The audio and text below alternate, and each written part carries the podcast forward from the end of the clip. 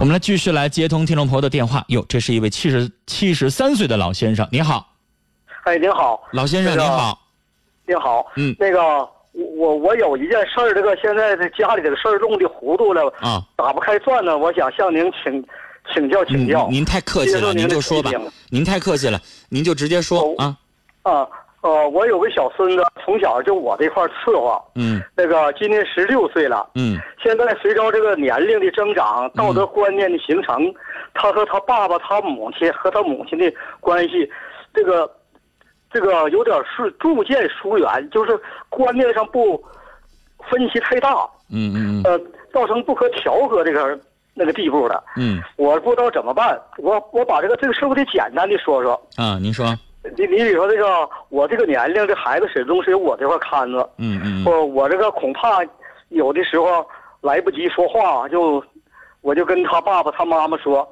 我说得让孩子学个专业，嗯就是毕业以后呢，这个不干他本行，他也得用这种思想也能指导他的工作，嗯别的工作。嗯他妈怎么说的呢？念书跟不念书，我简单的说啊，嗯嗯念书跟不念书一回事儿。嗯蹲三年劳改，比上三年大学还强呢。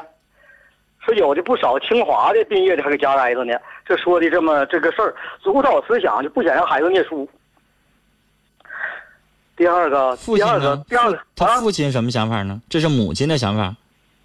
他父亲稀里糊涂，呃，呼号喊几几也就拉倒了。你知道这个他妈妈说这话，乍一听好像有道理，但你细品品不行啊。不要按照让孩子读书不行啊。按照这这个什么这个他们那种做法吧，早就不让这个孩子了。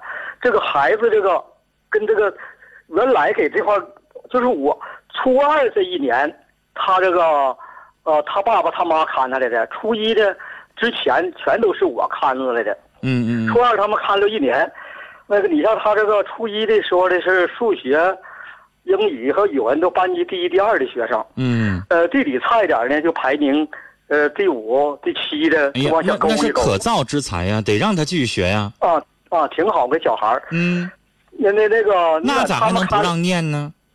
他们看了一年呢，嗯，到期末孩子排名 三十一了，哎呀，学习成绩下降了。老师挺好，老师给我发信息，嗯完了我这个我就跟他说，我说我去吧，孩子跟不上了。嗯我这又看一看，嗯看一看也没恢复到原来那个程度。嗯嗯那个达到二十来名，二十多名，就这样。嗯。那你这次这个想想，那孩子要受他妈妈影响，成天就说他学习没用，那完了吗？不是吗？那能有劲头学习吗？对我也这么寻思。这我现在年龄也大，身体也不行，要高的天他爹妈跟前呢，把孩子整扔的，不的呢。你说我这像这个思想啊、见识啊，就像这个土土文物似的，对孩子也没有什么好的影响。但是老先生，最起码你有一个信念，让孩子坚定学习是正确的。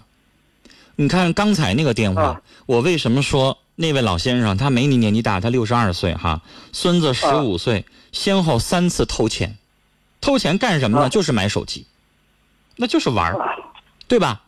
那个孩子撒谎尿屁儿偷钱，那对于一个六十二岁老先生，爹妈离婚了，爹呢去去去找了一个，然后挣钱去了，妈呢没能耐照顾不了孩子，还要甩给那个老爷子，那人老先生就觉得他照顾不了。因为刚才那位老先生你也听了，他的情况也不好，这最后剩一千块钱让孩子给偷走了，他还不知道日子怎么过呢，是吧？那哎，那个孩子呢，我刚才劝他了，我说那孩子如果不是学习那个料儿啊，成天就撒谎尿屁儿偷钱，那不如就让他学个手艺去了。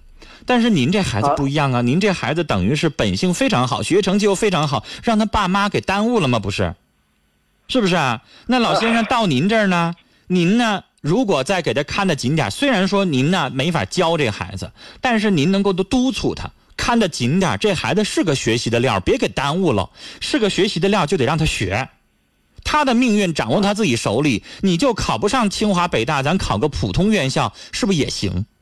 普通院校咱以后那起点工作他也不一样啊，是吧你？看那个啊，这这这次这个他现在初三毕业了，啊，这个报考这个呃中考报考的时候，嗯，突然就就接到他爸爸来来个电话，一定让报考这个普通高中。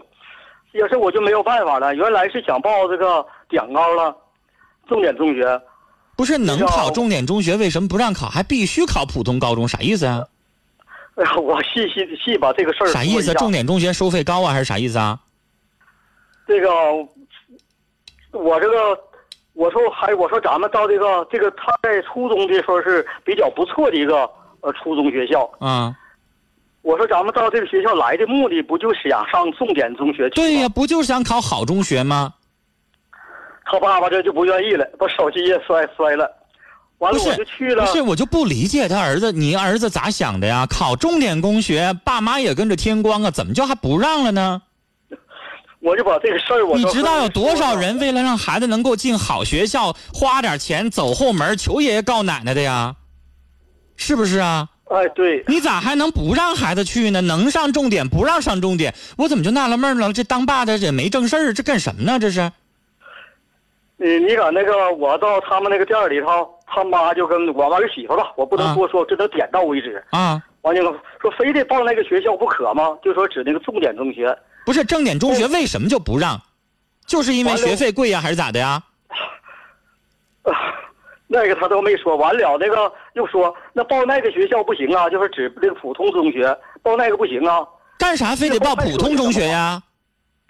完了最后我才知道，啊，他有两个哥哥，一个哥哥一个孩子都在初三，说跟他们一起来经管。哎呀，我上那里看看，你就开这么一个小店儿，你供三个中学、高中学生能供得起吗？这就拉倒了。谁供啊不是谁供？我不明白，谁那个哥哥供啊？什么意思啊？不是他们供，他哥哥他们没有生活来源呐。意思说把这孩子扔他哥哥那儿，不是他们看着，谁能我们儿看着媳？妇看，我们儿媳妇看着，再把他哥哥那俩孩子，呃，吸收进来，给那个普通高中念书，就这个事儿。这个孩子说啥也不干呢，就在在这种情况下，老爷子老老爷子，啊啊啊！我要是您的话，我就得把你儿子呀，我我要是有这么个儿子儿媳妇，我就得叫来，我挨个训训，有没有正事儿啊？会不会当爸妈呀？啊不是，那也不为孩子的未来考虑啊！所以这个你要考不上，我理解；你能上，不让孩子上重点，非得上普高。我跟你说，您的儿子要是我要是有这儿子，我非得扇他一嘴巴呀，多招人气人呐，老先生。那个孩子呢，在这个考这个中考的时候呢，那个少达到三十分，现在达到六百一十，不到六百二。能不能上重点？呃、是，呃，去能去重点，这个是配额去的，不是正考考上的。老先生让他去，让他去，行吗？呃，你你敢考上中学不是上大学，花不了多少钱。你你敢那个考试中考前二十五号不中考吗？啊，二十二号他妈就跑了。我没说孩子这个心情也不好，你跑了那个我就说跑跑了吧，那这完了再说吧，几天就回来了。嗯，呃，跑到哥哥家去了，反正一跑吧，连跑再接，再再给他哥哥，就接近两，我算的得接近两万块钱。我说这一个小店儿一年你能剩多少钱？孩子也跟我说，说大概他母亲搭给他娘家点儿行，但是要有一个度，不能超过这个度。自己家总计一总结剩了六万块钱，流失的钱和这个你意思说他妈卷着家里边两万块钱跑了，就不跟他爸过了是吗？就是跑到娘家哥哥家去了，啊，所以这些个对孩子这个打击也不小。老先生，我们节目马上就结束了，还剩一分钟，您最后要问我什么？就是这个孩子这现在对他妈这个对他爸这个态度，我怎么我怎么来老先生处理这些个事儿？对他爸妈就做出这事儿来，那孩子咋能理解呀？你现在先别让孩子理解不理解，这都不重要。现在他考学最重要，你让他好好没有顾虑的，还去考那个重点中学去，行吗？现在取取上了啊，那就行。就是开学九月份开学，孩子就上这个重点中学了，是吗？啊，对，嗯，好，这样的老先生，这个今天节目马上结束了，您这个事儿我记着，哪天把您啊孙子的电话给我们导播嘉林，然后我让嘉林呢给您孙子打电话，然后我把他电话接进来，我本人跟他聊聊，问问这个孩子他现在怎么样。因为孩子这个时候上学呀，学习是最重要的。爸妈这边呢，我想说，您的儿子和这儿媳妇就是没正事儿的人。这对父母啊，您哪天您老人家身体好，您得教育教育他们，什么怎么当父母啊？会不会当父母啊？真得教育教育他们。这孩子这么优秀，你不把他培养成才，对得起人吗？那不行。然后孩子这边呢，我想好好劝劝这孩子，让他能够别搭理那个父母哈。父母呢，毕竟是咱们的亲生父母，他们呢文化不高。啊，眼界不宽，看不透，有一些道理不懂，咱不跟他一般见识。孩子就好好学。您有一个非常非常非常善良和非常好的爷爷和奶奶，那就咱们就好好学。以后呢，上学这边爷爷奶奶会帮你收拾你爸妈，让他把这个学费供出来。哈，有正事儿，让孩子心里边没有任何的顾负担，让他好好上学就行了。上学就是他的第一要务，别的都不让他寻思，好不好？好啊，老先生，您这事儿我记着啊。您是鹤岗的王王老先生是不是？哎，我让我们导播嘉林给您打电话，然后把您孙子电话要来，然后我跟他聊，好不好？哎，好。哎，好。